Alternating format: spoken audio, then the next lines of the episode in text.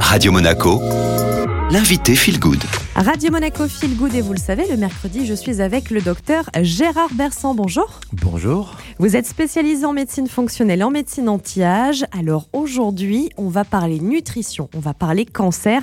Une question pour vous, docteur. Est-ce qu'il y a une relation entre la nutrition et les cancers? Alors oui, nous avons déjà parlé de la nutrithérapie et effectivement, il y a une relation qui a été faite entre alimentation et cancer avec des études qui datent déjà d'il y a plus de 15 ans qui ont montré deux choses. D'abord, la relation entre les aliments qui favorisent des cancers et ensuite la relation entre des aliments qui vont favoriser la guérison ou l'absence de cancer. On a des facteurs sont liés, par exemple, entre surpoids et obésité, avec les cancers d'œsophage, pancréas, côlon, rectum, sein en post-ménopause, endomètre. On a des relations établies entre les boissons alcoolisées et toujours les cancers digestifs.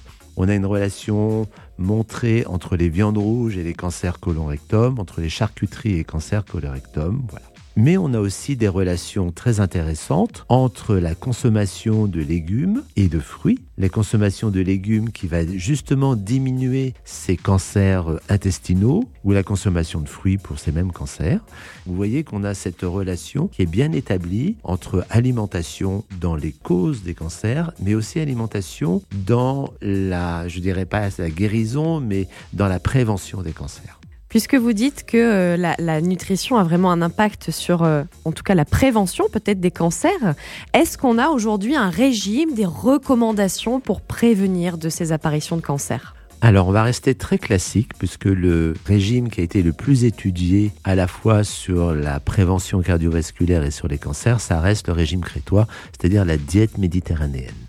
On a des études qui commencent à dater, mais comme l'étude EPIC, European Prospective Investigation into Cancer and Nutrition, qui a montré par exemple que toute cause confondue de cancer, on avait une baisse de 4,9 à 2,4% de l'incidence des cancers. C'est quand même une baisse de 50% quand on adhère au régime méditerranéen. Alors c'est quoi le régime méditerranéen? Bah, c'est une haute consommation de fruits, de végétaux, de légumes, très peu de viande rouge, très peu de charcuterie, avec effectivement euh, l'apport de graines complètes, avec l'apport d'huile d'olive. Si on veut se simplifier la vie, on a la chance d'habiter au bord de la Méditerranée, et eh bien on suit la diète méditerranéenne et on va diminuer grandement l'incidence de nos cancers. C'est une bonne chose, c'est facile, ça peut rapporter gros. Merci beaucoup Gérard Bersan d'avoir été avec nous. Merci.